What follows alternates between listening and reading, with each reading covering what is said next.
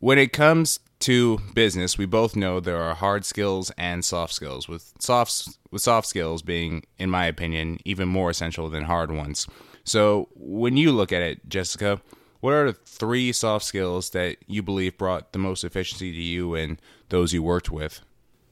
Yes, great question. I I definitely believe the largest and most important skill, soft skill, is to be open minded. I cannot see a flaw in generally being open minded and wanting to experience new things, but also being open and accepting of new opportunities, new challenges.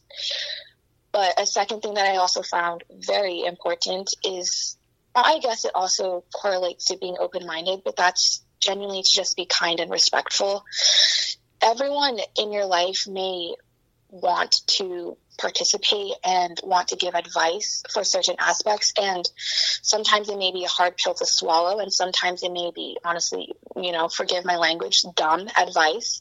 But advice is advice. So being kind and respectful and accepting of what someone wants to say and how they want to help contribute is very important.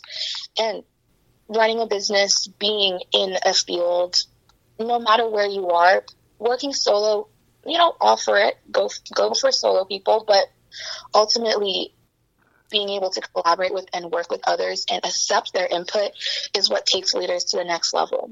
Which also brings me to the third point, which is essentially just being yourself. It's never a good time and it's never going to be easy if you're pretending to be someone you're not.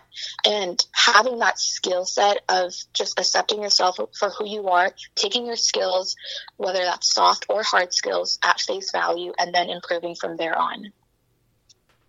Wow. Being yourself. You know people make songs about t- just telling you to be yourself. So yes exactly. It's so it's a little cringy to say but hey be yourself. Be you. Love who you are Yeah, hear that, folks? Be you. Stop trying to be other people. We can see right through it.